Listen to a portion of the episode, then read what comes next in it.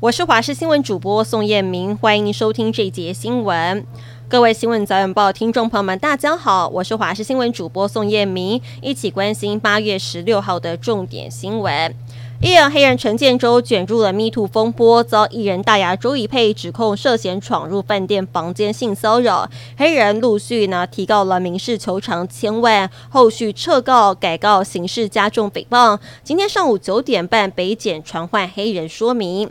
日前，亚运围棋培训队棋手苏胜芳透过媒体指控红面棋王周俊勋性骚扰，并且联合其他棋士对他霸凌。周俊勋在昨天晚上呢是在脸书发文致歉，并请辞亚运围棋总教练。周俊勋表示会配合调查，厘清每一项指控，该负责的一定会负责到底。昨天晚上十一点，就是农历七月一号，鬼门开。根据农历习俗的说法，阴曹地府的鬼门会打开，让在阴间受苦的鬼魂到阳间放假探望亲人。只是今年刚好碰上六十年一次的黑兔年，全台公庙都提醒了，这是最凶鬼月，出门要多加注意。副总统赖清德出席了友邦巴拉圭新总统贝尼亚的就职典礼。除了坐在元首区的第二排，前面就是西班牙国王跟巴西总统之外，跟美国的内政部长也相谈甚欢，对方还主动要求合照。另外，教廷特使呢更特别走向赖清德跟他打招呼。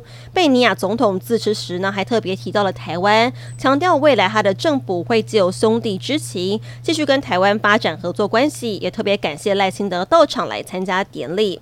在上周刚刚结束的 U 十二世界杯少棒赛，中华队虽然拿到了亚军，但在今天出炉的世界棒垒球总会最新的世界棒球排名，台湾却下滑一名，来到第五名。提醒您，北台湾外海现在正有雷雨带靠近，天气阴雨，在台北、桃园、基隆要防大雨。气象专家彭启明表示，兰恩台风影响日本，低压带呢难移靠近台湾，注意呢明天后天的雨势，全台有雨，并且是有局部大雨。印度北部最近发生了洪流跟土石流，一连灾害造成至少数千人受困，六十五人死亡，其中十一个人因为一间湿婆庙呢倒塌而丧命。不过当局认为这个数字被低估了，仍在努力寻找失踪的香客信徒。八月十五号是二战结束七十八周年纪念日，日本朝野按照惯例举行跨党派的靖国神社参拜活动。由于靖国供奉不少甲级战犯，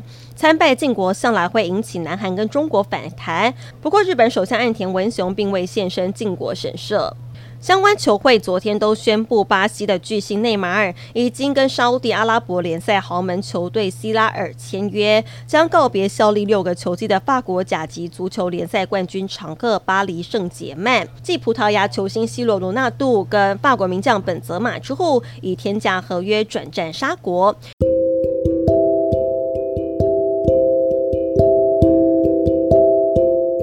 以上新闻内容非常感谢您的收听，我们再会。